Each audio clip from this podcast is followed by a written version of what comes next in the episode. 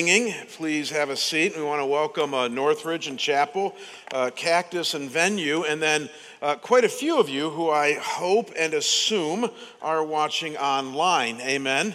Uh, you know, as I've said before, on, on Sundays like this, and we'll make sense of this in just a few minutes, you know, it's a little bit thinner in here. And I don't mean you're thinner, I mean the crowd is thinner. And, uh, and so we're going to talk about that and, and, what we're doing moving forward. So, uh, just welcome to all of you.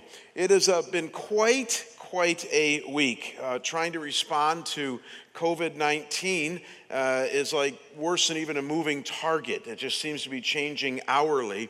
Uh, this weekend was supposed to be my last weekend away for a while. I was going to be up in Prescott with all of our elders, uh, taking, I'd call it our annual elder retreat, but we haven't taken a retreat in three years. So it would have been our, our first retreat in three years. We've been planning it for months, and we made the decision uh, Friday morning, uh, I made the decision Thursday that I was going to come back early. Friday morning, I made the decision just to cancel our retreat so that all of the elders could be with you here. And we also had a three hour elder meeting yesterday to talk about, uh, again, this ever changing, uh, you know, response to the virus going on. So I'm going to call the elders up now. They are, are here today at the Shea campus. Uh, many, if not most of them, yep, you can show your appreciation. And, and, I just thought it would be good for the elders to stand. I'm introduce a few of them here as we go along. And we're going to take about, about 12 to 14 minutes right now to share with you uh, what we're going to be doing over the next couple of weeks as a church and why. And then we're going to pray. Uh, our President Trump has declared today a national day of prayer, and obviously, as Christians, we're going to respond to that. So, we're going to pray here in a few minutes uh, for our community and for our church, and certainly for you. So, what we want to do right now is share with you our prayerful plan moving forward over the next couple of weeks. Uh, and then, as I said, we'll continue to pray. Uh, one of the first things you guys need to know, and I think you've already sensed this, is that we've been working really hard as a campus, all three of our campuses, to provide the best possible protection uh, from this virus to anybody that comes on campus or any of our campuses. Uh, we've been doing heightened cleaning, uh, hand sanitizing, uh, greeting. If you notice, we're using signs, not uh, handshakes. Uh, the bulletins were put out on tables today so that only you would have touched them. we've paused our formal greetings within the services for now. We're going to be doing communion, still very meaningful, but in a more hygienic way in the coming weeks. we've been doing what our, our government officials have asked, and that is to, to do social distancing. I actually hate that phrase because it's thoroughly unbiblical, so I've been calling it social respect. We've just been showing respect to each other, uh, given the fact that this virus is very catchy uh, in, in, trying to love each other uh, in, in a more respectful way. Uh, these are common sense measures that you know everybody in culture knows to do, and we've been practicing them as a church. However, in light of the ever changing reality of this virus, the elders met yesterday, as I said, and in consultation with some key healthcare leaders, aren't we so blessed, who happen to be on our board, uh, we really tapped their wisdom for what we do in the next couple of weeks as a church. Uh, Dr. Rick Krejci is right over here, and uh, Rick goes to our Cactus campus, and Rick is the market medical director for Iora Health. Uh, Dr. Keith Frey is on the end over there. He's going to be praying here in a minute. Keith is the chairman of our elders, and he's the chief physician executive and Dignity Health Arizona president for Dignity Health St. Joe's and those hospitals. And then he's not here because he's teaching a class on campus today, is Dr. Rick Gray. And, and Dr. Gray is the CEO of Mayo Clinic here in Arizona. So we got a lot of healthcare horsepower on our board at this time, and we tapped them to talk about you know, what is it that we need to do next? And I'm going to share with you three things that the board unanimously uh, came up with yesterday or decided yesterday, three action steps that we're going to begin taking Monday, tomorrow, March 16th. The first action step is that all sacramental functions of SBC will continue as planned. Some of you who aren't churchy go, What's a sacramental function?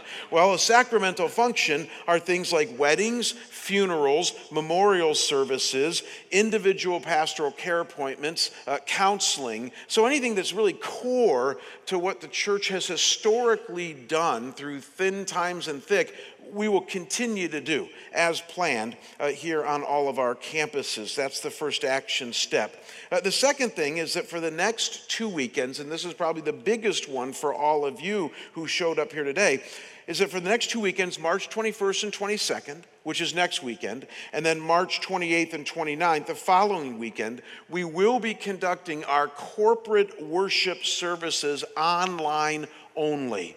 And I'll explain why we're going to do that in a minute because it was a very hard decision, but we feel that this is exactly what God wants us to do. And our hope is, is that as we stream our services in a much, in even a more heightened way than we usually do, we're putting a lot into this, that you can participate as a small group or invite some friends over, or maybe just you and your family in your living rooms or wherever you are in your homes, and we can all worship together that way just for the next two weekends. And again, I, I will explain why we're doing that in a minute. But the third thing we're doing uh, is that for the next two weeks, this is only for two weeks as of now, we will be hitting the pause button on our on campus group ministry activities on campus group ministry activities. So they would be things like Awana for the children, the teen ministry, men's and women's groups, the things that you guys are involved in, with the following caveats.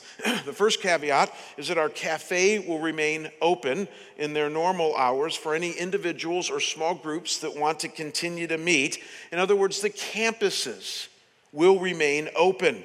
Pastors will be here. They'll be available to counsel and meet any needs that you have. We're not shutting down. I hate that phrase. The church never shuts down. What we're doing, and I'll share with you why in just a second, is pausing our regular on campus group ministry activities. Please hear this off campus Bible studies and small groups.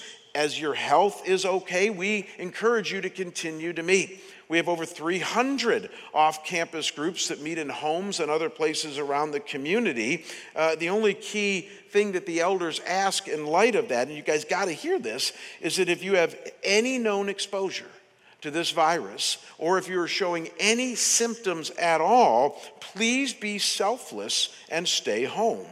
Uh, that's the best advice any healthcare worker can give you is that this is a very catchy virus. It's got a much higher fatality rate than the flu. Uh, it's at 3% of people, and especially for the most vulnerable in our population, we're not overreacting by saying we're trying to stem the tide of this. So, let me recap the three action steps for the next two weeks. One, all sacramental functions continue. Two, uh, we will be offering online worship only for the next two weekends as we finish out this series. And then we're hitting the pause button on our on campus group ministry activities, but the campuses will still remain open.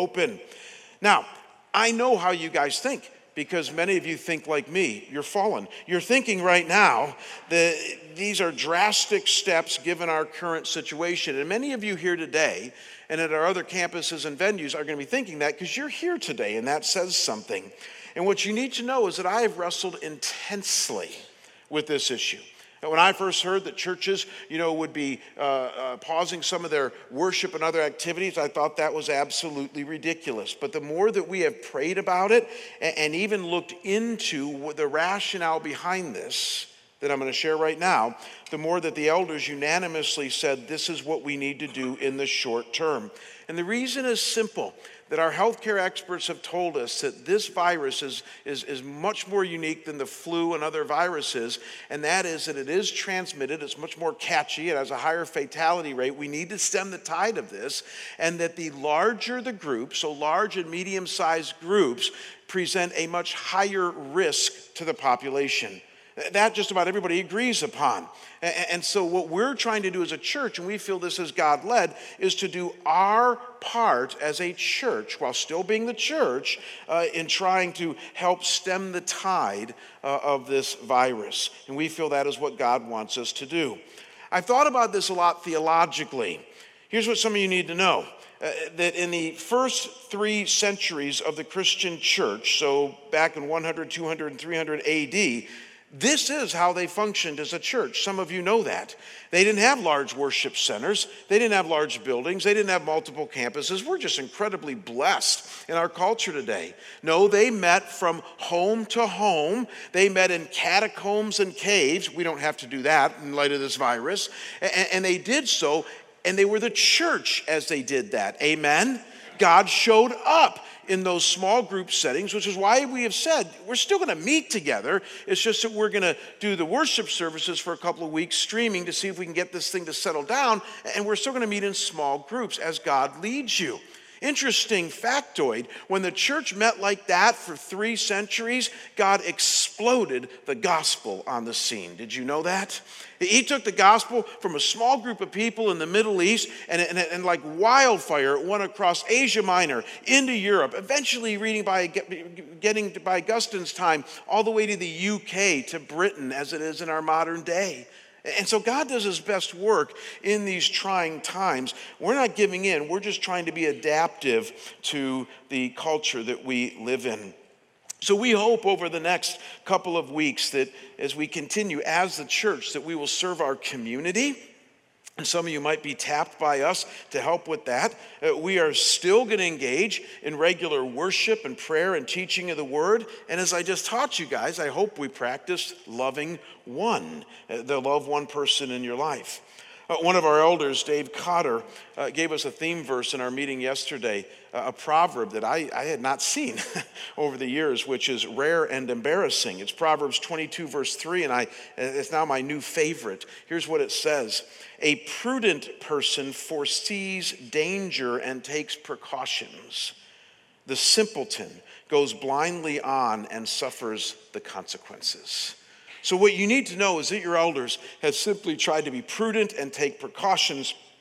And we feel this is the best course in the short term. And we're going to keep you posted via email as well as other online resources on any further plans. Again, it's a moving target. So, this is where we feel God has us right now. So, as we wrap up and go to prayer, what do I need from each of you uh, in the next few weeks? Three things. First, I need you to pray. I need you to pray for our community and for our church. And you're saying, pray for what? I got that. I want you to pray for God's protection and His provision. Amen.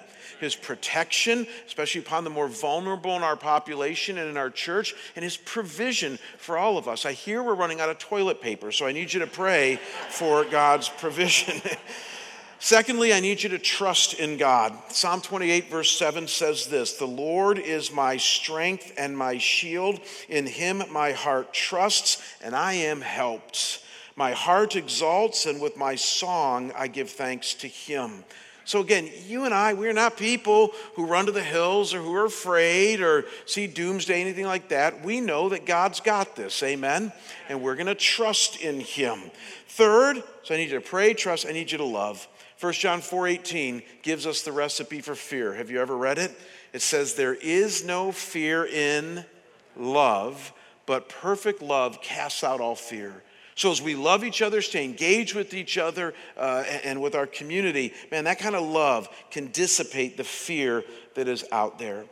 God's got this. He's not surprised by this. He's not worrying about it. He has you. He has this. And Rustin today is going to give us a message uh, on Give Us Today Our Daily Bread that I heard last night. And it, it's timely and it's potent and it's meaningful for all that we're going through today. I mean, talk about God's timing. So, today is the National Day of Prayer for the COVID 19 virus and for our country. I'm going to ask Dr. Keith Frey, who's the chairman of our board, as we enter into our time in the Word, to pray for all of us right now. So, thank you, Dr. Frey. Thank you, Pastor. Will you uh, pray with me? Uh, Lord, as your children come together in our multiple campuses and venues and online, we are your children. And as, uh, as we've been worshiping this morning and reminded that you are a waymaker, a promise keeper, and a miracle worker, Lord. And in this series, we've been reminded that you're our Father, Abba, and we can call out to you in times of trouble. So, Lord, we come together and ask for your wisdom, your blessing, and as Jamie mentioned, your protection and your provision over your children. Lord, you're a good God. remind us during these times of uncertainty in our own souls, perhaps anxiety, and certainly the chaos that seems to swirl in the culture around us, that it is good with our souls, that our anchor is in you. And let us be that salt and light in an uncertain time and an uncertain culture, that we might be wise, prudent, careful, and yet shine your love to those around us. Lord, for such a time as this, you're looking to your church, your people, to be on display. We know that you are immutable. You're the same yesterday, today, and tomorrow. And for that, we give you thanks. In Jesus' name, amen. At church, it's really fun. I get to sit in uh, on our elder meetings as part of our executive leadership team, and uh, I can just tell you to sit there and to watch these men yesterday kind of go through uh, best decision for our church. Uh, we should all be extremely grateful for the wisdom and humility that they bring uh, to the leadership uh, every single time they get together. So, would you appreciate them just one more time as we get started?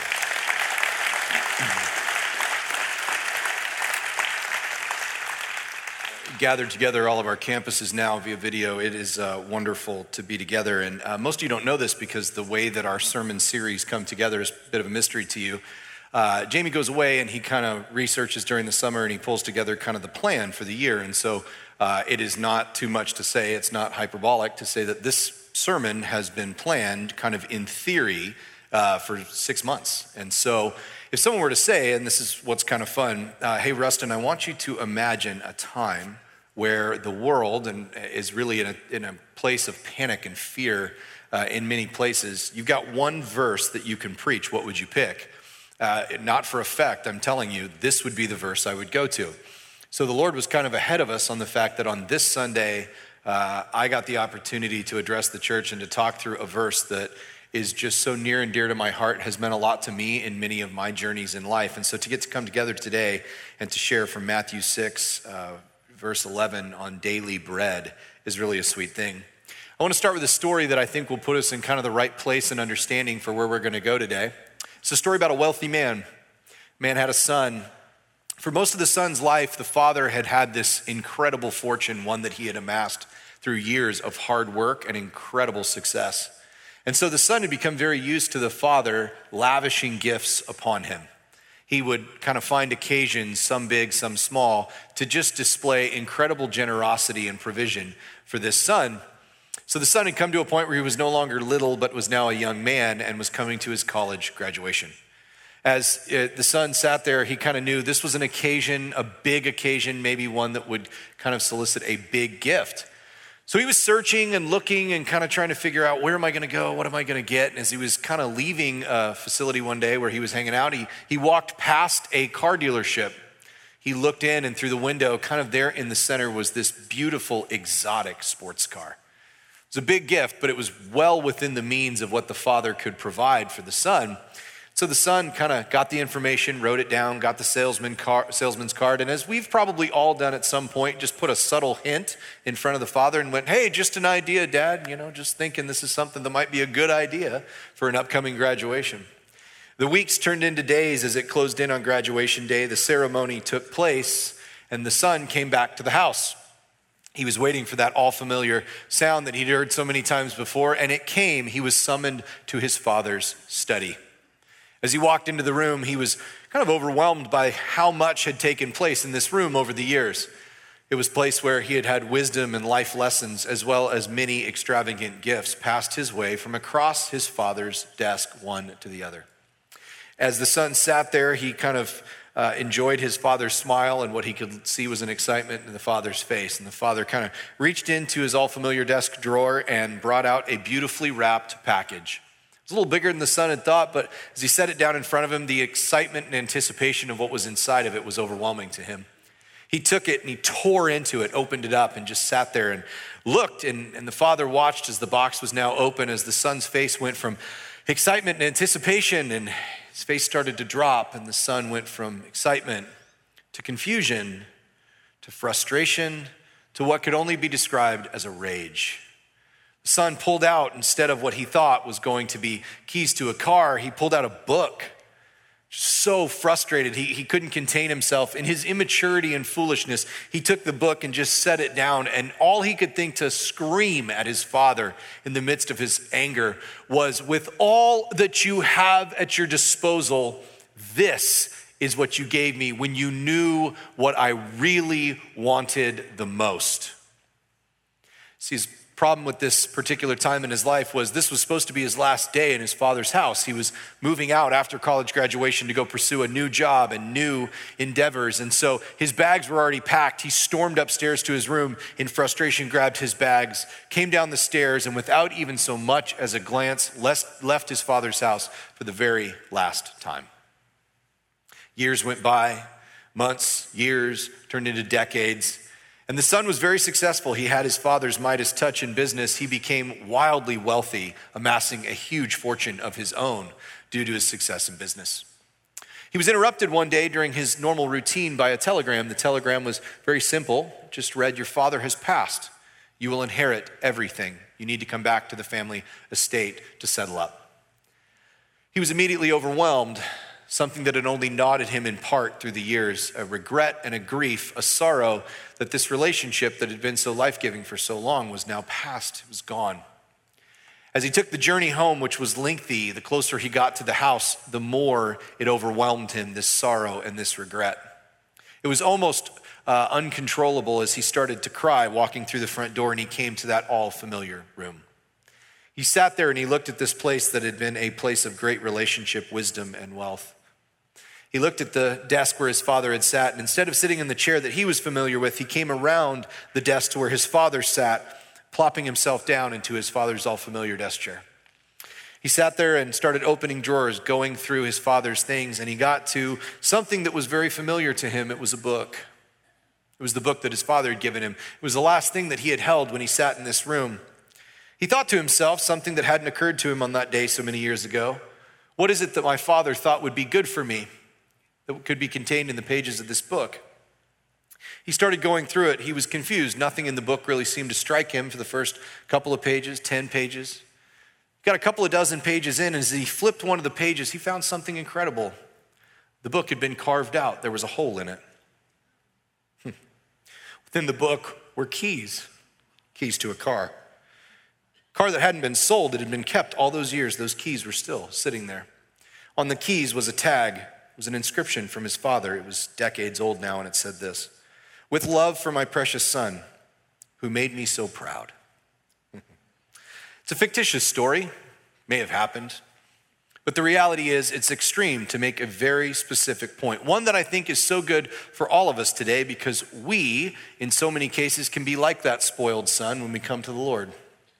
We can come to God so sure of what is best for us when we ask Him for provision. We can come to God and we can sit there and go, I know what I need. I need this. And so, God, here's what my daily bread looks like. Will you please provide it for me? We can come to God sure of what is best for our lives. We're at this great little section of the book of Matthew. It's referred to as the Sermon on the Mount. Uh, Kevin and I actually spent six weeks in it uh, last summer, and we honed in on one specific idea. We honed in on the idea that heart condition is what Jesus is talking about. And so today, what I want to talk about is the heart condition that's required to truly receive provision from the Lord. Would you pray with me? God, this is a really weighty topic. Anytime we get below the surface of our circumstances, we start to get to the heart conditions that are required to truly see you and hear you, to receive from you, and to give to kingdom work. It really starts to get heavy.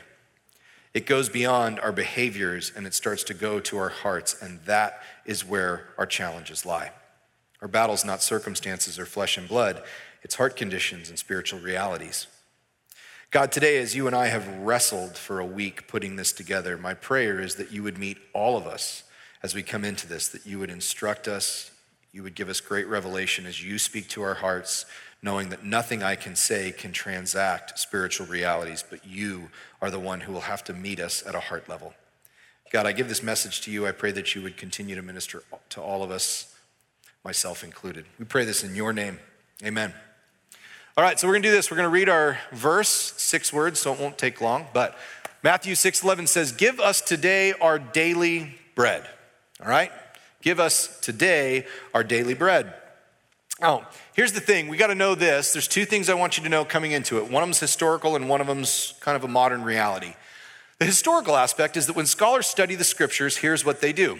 They go back to the times where the scriptures were written, whatever that is, because it spans a great time in its writing, and they sort of start to look for literary context. And what that means is today's passage was kind of acted out and then written in the first century and then kind of written over the next couple hundred years. But here's the reality they look to other literary sources to go, what was going on in the culture, in literature at the time? so that they can say, all right, is the Bible picking up, up on something that was going on in the world at the time? Is this sort of a universally understood idea based on its context uh, in, the, in the culture? The problem is that scholars are a little confused as to exactly where this phrase, daily bread, comes from, because they don't see it anywhere else except in the Bible. This idea of coming to a theistic figure for a daily sustenance and knowing that we continue to come back every day is something that is only picked up in kind of one other place. It's the Jewish prayers, it's the Old Testament. Uh, the Jewish prayers go like this In the morning, you come and you pray for the day's bread. In the evening, you come and you pray for tomorrow's bread. It's the idea of God continuing to show up day by day. That's one thing I want us to understand is there's not really another place where certainly like Greek mythology, the whole concept is this. The gods are busy, don't bother them, they'll let you know if they need you. The God of the Bible has a very different approach that says, Come to me. At times, even in different parts where we're taught on prayer, burden me, knock and knock and knock. I want to hear from you. The other thing I think we need to understand is this the first century didn't think about bread the way we do today, okay? There was no Atkins awareness in the first century, all right? Nobody sat back and went, gosh, that sounds really good. I would love to have a loaf of bread right now, but carbs are the enemy and I'm kind of trying to keep it tight. That's not a thing. As a matter of fact, the way that we think about bread today is as a bit of an indulgence it's as one of those things that you kind of go, hey, that sounds really good, but I probably shouldn't, which puts bread in this category a delicacy, kind of one of those over and above and beyond, a bit of an indulgence. That allows us to read this verse this way Give us today our daily desires. That's not what it's saying. In a first century diet, what you need to know is that meat was scarce unless you lived on a coast where you could get to fish. Rarely did they ever eat beef. It was an absolutely over the top big deal, and they weren't into pigs because of the whole split hoof thing, and that wasn't good for Jews. So here's the deal most of the diet was vegetables on a regular basis, and what kept you full was the heavy, satiating presence of bread. So, the way this verse would have been read in the first century is this way Give us today our daily needs. Give us today our absolute essentials to survive because that's what bread was. It was essential to the diet. It's not a request, it's not an indulgence, it's give us today our daily needs. Here's what I want to talk about today just two simple things, the two P's of this part of the Lord's Prayer. I want to talk about provision and I want to talk about patience. You can't get around the fact that when you read this, give us today, there's a transition in the Lord's Prayer at this point. It's not talking about the reality of who God is anymore. It's the first place in the Lord's Prayer where we come and we ask for something. And here's what we need to remember Jesus is teaching us how to approach Him. He's saying, when you come to me, come this way. Ask. Ask for things. And what I want to challenge us with today is what should we be asking for? Because so many times I think we come and we ask for desires and we don't ask with the right heart condition. You guys hear Jamie talk about Larry Crabb a lot. He's a mentor of our senior pastor. And so Larry is an incredible guy. I got to spend a week listening to Larry, and we went through a school of spiritual direction as a pastoral staff. So we went up to Sedona, and Larry taught us for a week. It was an unbelievable privilege. Larry teaches for about eight hours a day, and I have the attention span of a gnat. So it was a long week for me. But in the midst of hearing Larry teach, and he was brilliant, I pulled away one really predominant thing. And again, it's not too much for me to say that this has genuinely changed my life and the way I think about the circumstances in it. I want you to take a look at this. This is what Larry says. Larry says, Don't cling to promises God never made. Don't do that. Here's what I started to realize. Larry said that in one of our meetings, and it messed me up for the next like three or four days because I started looking at my life and going, Did God promise you that? That's a tough question to ask, church. When you start asking yourself whether or not God promised you some of the things that you desire most in your life, you start to realize, yikes, I may not be do that. But we're all really good at hermeneutical gymnastics. That's where you take the Bible and you sort of start doing some backflips to get it to say what you want. Pastors are brilliant at this, okay? So you can take verses and sit down and go, well, he kind of said this, which sort of means this, which sort of, and by the time you're your third or fourth iteration out, you've kind of turned something that God never promised into something that you feel you deserve. Here's the challenge so many times when we look at the Lord's Prayer and we're asking for daily bread, it's because we've experienced something. We've experienced the fallenness of the world. God set up a great thing. He said, Hey, listen, here's the way the world's supposed to be. It was the garden, it was this beautiful, highly relational, incredibly interactive experience where He was the God and we were His people. We sort of walked away from that thing and the fall occurred and the world's been in this decay and decomposition for so long. What happens to us as humankind is we start to experience the fall, our own sin, which hurts us, as well as the sinfulness of others, which hurts us. And when we experience the fall, we start to ask God to provide for us. Lord, I'm going to need some more bread because this part really hurts. Can you? And what you start to realize is we start to ask God over and over again to protect us from the fall. Here's what it sounds like God, why did you let this thing happen to me? Anybody ever made that statement? We all have at different times in our lives. We want God to protect us from the effects of the fall. But here's a huge point from my life that really hurts, but is super true. God never promised to protect us from the fall, He promised to restore us from it. He sat there and watched us walk away from a perfect plan in the midst of our sinful nature. And instead of going, I created the plan, it was perfect and beautiful, you guys walked away from it, you're on your own. He loved us so much that he came back into the plan at high cost to himself and no cost to us and said, I'm going to sit with you in the mess, but I can't protect you from the effects of the mess. That's yours. The beauty of what I'll do with you over and over again is when the mess has affected you, when you get muddy from this disaster, I will continue to wash you off. I will continue to restore you. You will have a choice to come to me in those moments and allow me to make the wrongs right in your life. I will restore you from its effects, but you will feel the effects of the fallen world. So many times we get so mad at God because the world and its sinfulness is affecting us. And it's a promise that we cling to sometimes that He never made. Here's a promise you can count on. I'll use my life as an example. You can count on God to fulfill His purposes. The biggest problem we have as human beings is sometimes we just don't trust that His purposes are best for us.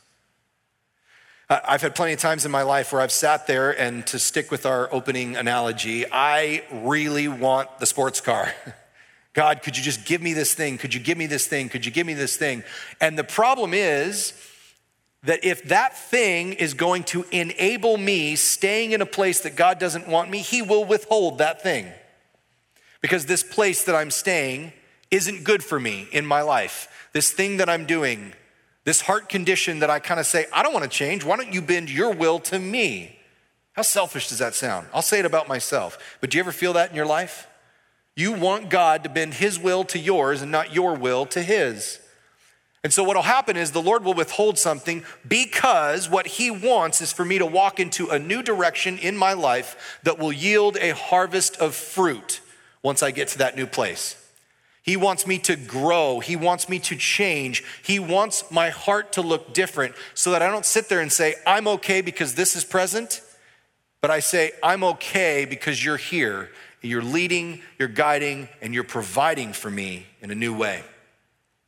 You see, in order for us to receive God's provision, we have to have the right perspective happens so much in my job on a regular basis. Uh, some of you have calendars and they sort of dictate your days, and you kind of know you're going to walk into meetings. Here's our agenda for this meeting. I'm the one running the meeting. Boom, boom, boom, boom, boom. I'm going to basically be able to go through my day, and this is what's going to happen.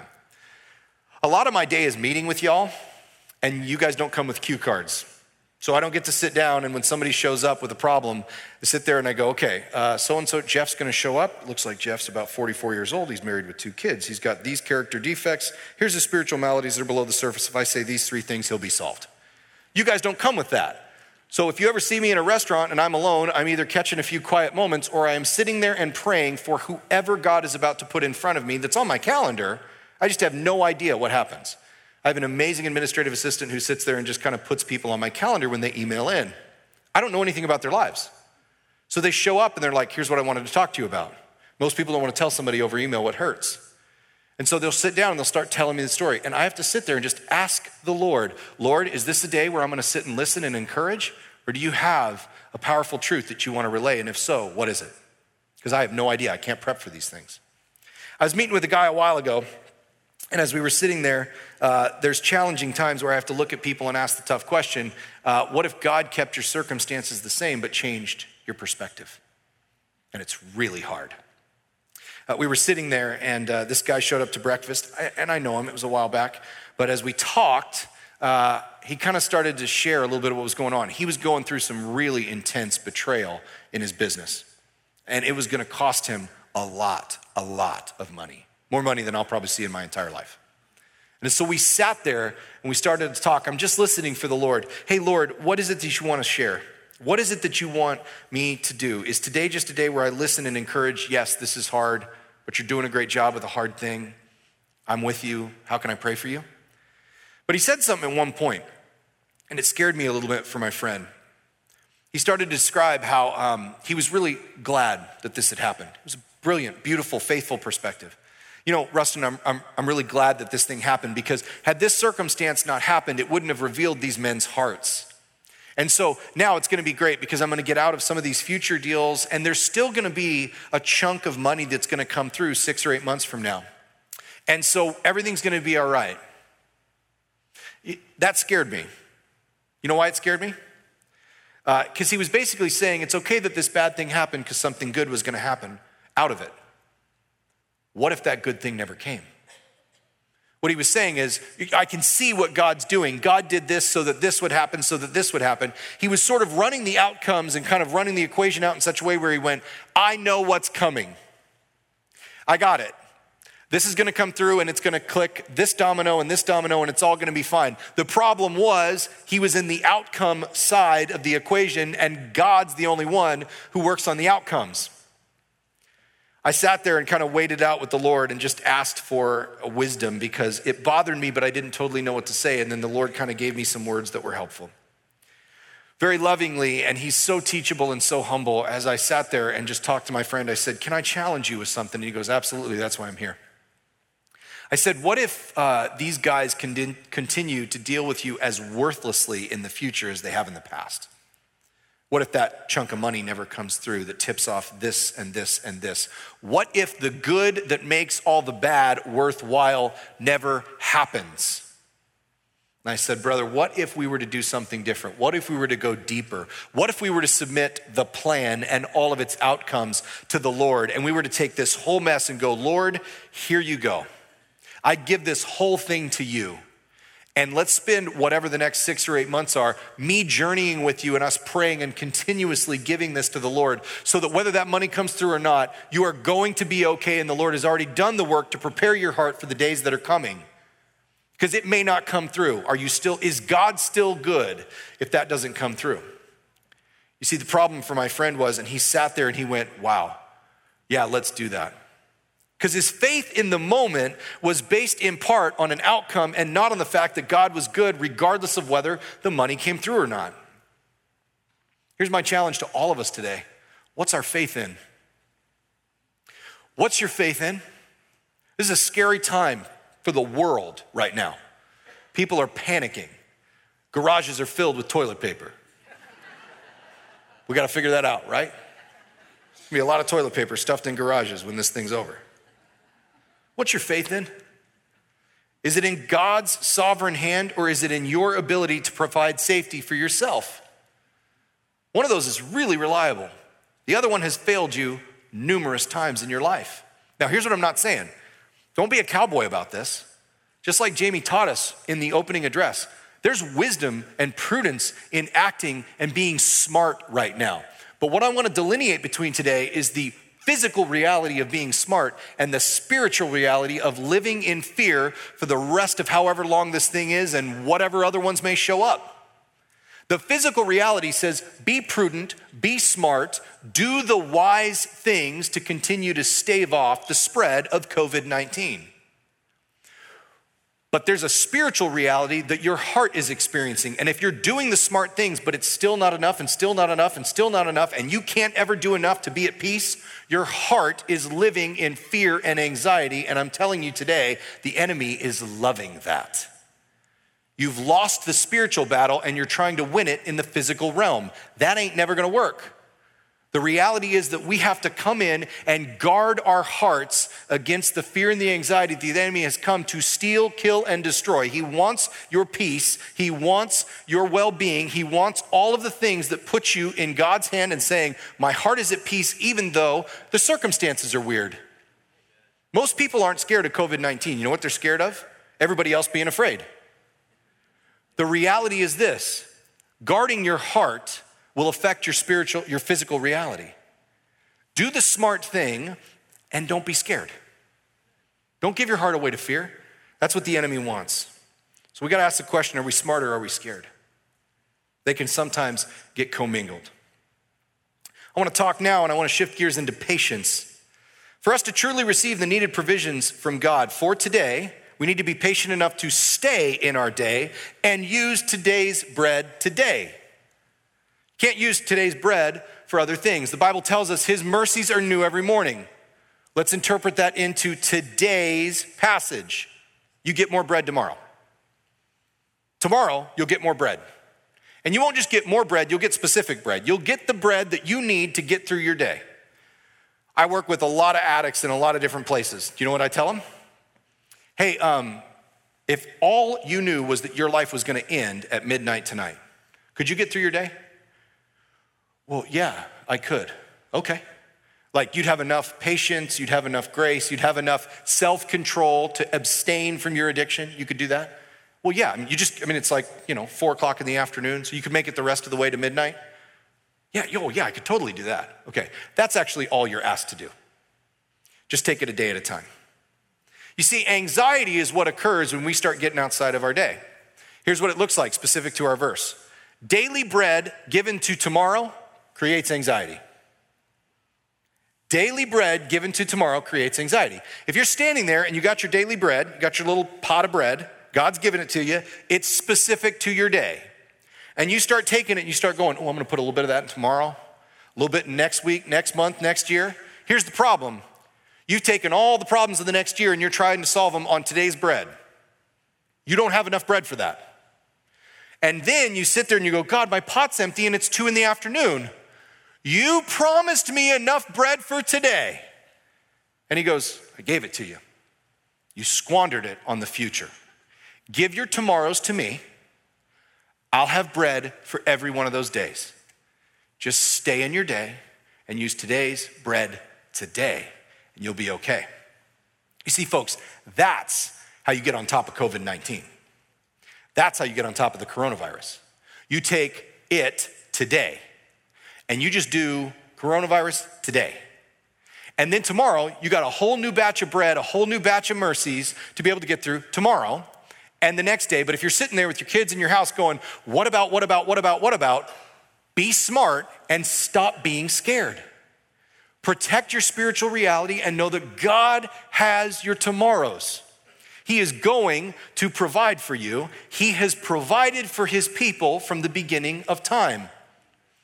The beautiful thing about today's verse, it actually falls right in the middle of a biblical narrative that God has provided for his people from the beginning. Watch this Exodus 16. Moses is sitting there, he's got the Israelites in the desert, and the Israelites are complaining People ask us sometimes, how do you deal with all the church people's complaining? God's people have been complaining since Exodus. We're just used to it, all right? That's what it looks like to be a leader of God's people. So we're sitting there, and Moses is going, All right, here's the deal. They're hungry, they're freaking out, they don't have food. And he goes, All right, here's from the Lord. He shows up, he goes, Israel, here's the thing God's gonna do this deal called manna. It's gonna show up in the morning, it's gonna look like snow. You can eat it. So just go out and gather an omer. Omer was a measurement at the time. One omer per person per tent. So God's people trusted God about as well then as we do now. And some of them went, you know what? I'm pretty good at providing for me. I'm not sure God's going to show up. So they would gather more than they were supposed to. They didn't trust the bread for today and that more would show up tomorrow. So they would take it back to their tent. They would eat what they had for today and then they would stash the rest. You know what happened? It bred worms and stank. That's what happens. So when we don't trust God, does that sound familiar? Anyone ever start to get a little gross and a little stinky when you don't trust the Lord because your provision isn't as good as His? Beautiful, beautiful picture of what happens to the human heart. It was just a physical analogy that made it happen and made it work. See, God was trying to give the message to Israel I'll show up again tomorrow, and again tomorrow, and again tomorrow. I will be here every day to provide for you. That was the message that he had in Exodus. Fast forward, Matthew 6. What's the message for today? It's the same message. Give us today our bread, and I'll be here tomorrow and tomorrow and tomorrow. You want to see something cool? I found this this week. It kind of completed the picture for me. Let's take a look at Revelation 2 17. This is the end of the story. We're in Revelation. This is to John on the island of Patmos, and he's sitting there, and Jesus is saying to John through Revelation from heaven, Here's what this looks like now. This is the rest of the story. This is eternity. He who has an ear, let him hear what the Spirit says to the churches. To the one who conquers, I will give some of the hidden manna. I will give him bread into eternity. What's the message? The message is exactly what we read in Hebrews 13 8. Let's look at that. The message is Jesus Christ is the same yesterday, today, and forever. Let me interpret that into what we just talked about. Jesus Christ is the same in Exodus, in Matthew, and in Revelation, and through eternity. You see, in the midst of a world that is shaking and freaking out right now, there is a God who is standing there and is unchanging. He hasn't gone anywhere. He has the same desire from the beginning of time, and that desire is to step in and just get his people to pay attention to him for their needs and not be upset about their wants. He has been standing there as the ongoing constant in the lives of every one of his kids with the same message I am here, I love you, I've got you, and my will will be done. One of the most beautiful things I get to say today is this the reason you don't see this concept in any other scripture, in any other secular literature of any time in the existence of human beings is because no other theistic figure has ever existed in the history of the cosmos that can write that check and cash it. Jesus Christ is the only one who has ever stepped in and loved humanity enough to come at his own cost and to provide for you and for me for all of eternity because he's the only one who's never changed and it is best for us.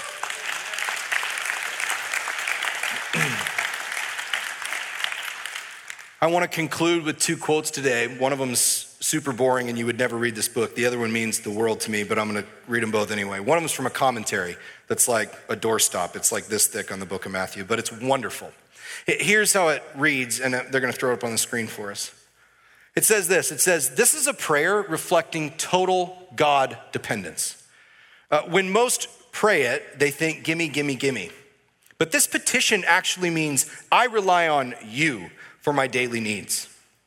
Moreover, it reflects an attitude that takes one day at a time, reflecting the first century day laborer who was paid one day at a time. The point is trusting God for each day's need, reflecting faith as being sure of what we hope for and certain of what we do not see, which is Hebrews 11. With God in charge, each day is taken care of. You see, with that understanding as a wonderful little bookend to what we've talked about today, you recognize this is not just a petition of coming to God and asking Him for what you need. It is the beautiful declaration that I'm not coming to myself anymore. I'm not coming to the world to make me happy. You see, Lord, I don't want what I want, I want what I need. And I'm not sitting there saying, okay, Lord, be with you in a minute. This prayer is a declaration where we come to God and say, I'm coming to you, Jesus. And I trust you to provide what my soul is hungry for, not necessarily what my flesh is crying out for. I'll let my flesh cry for a little while longer. Will you take care of my soul? I can't talk about this passage without letting you guys in on a little bit of my journey and where I've learned this principle most profoundly, which is in a program of recovery as I've continued to walk through alcoholism. You see, I was taught early on through uh, Alcoholics Anonymous that I needed to take this one day at a time. The idea when I first got sober of never drinking again was more than I could wrap my brain around. I was an all day, everyday drinker at 27 years old. But when someone sat down and did what I just did a minute ago and said, Could you just not drink today? I went, Huh, what a novel idea. I'm going to read you an excerpt from the big book of Alcoholics Anonymous. Uh, it's on page 85 of the first, you know, 160 pages, uh, 164 pages, which is kind of a big deal for those of you who are in the program. You understand that. But in this whole deal, it lays out the plan of how we get and stay sober. So at this point, what the big book is describing is somebody who's walked through some of the steps and is starting to practice a decent spiritual program, a pursuit of God as they understand Him. So for me, that's very much Jesus Christ. And as I continued in my program, here's what I'll tell you. It talks about this like at this point in your sobriety, things are going okay. Uh, you're not in as much pain as when you walked in the first doors, and that's a terrifying place to be if you're trying to stay sober. Because typically, pain has been the biggest motivator in my life, and so when I'm in pain, I tend to do better. When all of a sudden things are going good, you start to get scared, you're gonna do it on your own. And this is what this book has to say and I'm going to reinterpret it for all of us after I get done reading it. It says this It is easy to let up on the spiritual program of action and rest on our laurels. We are headed for trouble if we do so, for alcohol is a subtle foe. We are not cured of alcoholism. What we really have is a daily reprieve contingent upon the maintenance of our spiritual condition. Every day is a day when we must carry the vision of God's will into, our, into all of our activities. How can I best serve thee? Thy will, not mine, be done. These are the thoughts which must go with us constantly. We can exercise our willpower along this line all we wish. It is the proper use of the will. Beautifully written words. Now, here's what's super fun. Uh, people have walked me through this, and I had a buddy of mine call me and say, you know, when that uh, when I walked through that part of the book with my sponsor the first time, he had me put my name in front of it. And he had me read it back through. I want to sub out one word, alcoholism, and I want to insert another word that I think we can all relate to sin. And I want you to just stick with me as I reread this, and I'll read it in first person for myself. Rustin, we are not cured of sin. What you have really is a daily reprieve contingent upon the maintenance of your spiritual condition. Every day is a day when you must carry the vision of God's will into all your activities, asking, How can I best serve thee? You see, church, you don't need to be an alcoholic today. What you need to do is have a personal understanding of the fact that you cannot make it through a day without God. You need to be willing to say that you have a daily reprieve of your sin contingent upon your spiritual condition. I'm not saying that your sin isn't paid for on the cross. That's a done deal if you have a relationship with Jesus Christ. What I'm saying is that the effects of that sin you can still choose to participate in on a daily basis. And the degree to which you are affected by your character defects and your spiritual malady are contingent upon how closely you are clinging to Christ. Because he is the one who will continue to make you look more like him. He is the one who will continue to recraft your life and recraft mine so that I look more like Jesus and less like Rustin. That is the beauty of what he's offering us in daily bread. I think what we need to do is look at our lives, and this is so hard for us. Many of us have enough in the bank and enough in our pantries, toilet paper included, to be able to sit there and do this. I got enough for this week, this month, this year. In some cases, some of us have enough in the bank for multiple lifetimes. But that ain't how your spiritual life works. You don't have a spiritual savings account.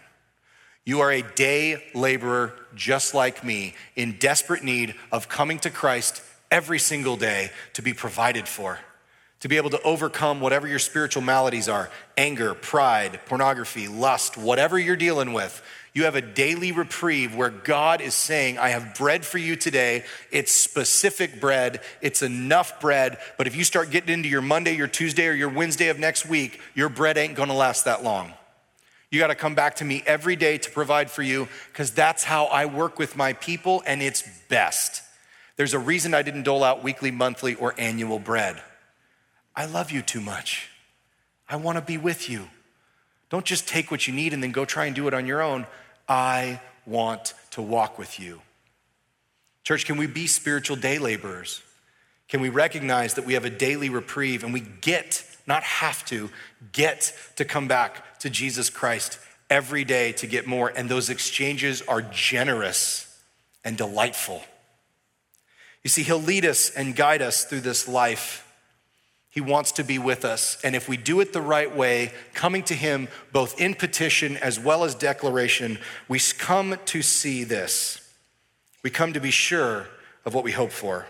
We come to be certain of what we do not see. Will you pray with me? Uh, Lord, this is a challenging passage as we sit down and we start to walk through the difficulty of having to truly surrender all of our hopes and desires having to sit there and wrestle through these realities is painful and difficult at times. It has us sitting there saying, Lord, forget what I want. I'll accept what I need. I'll allow you, I'll trust what your hand gives, and I'll say thank you, even when books shows, show up instead of car keys.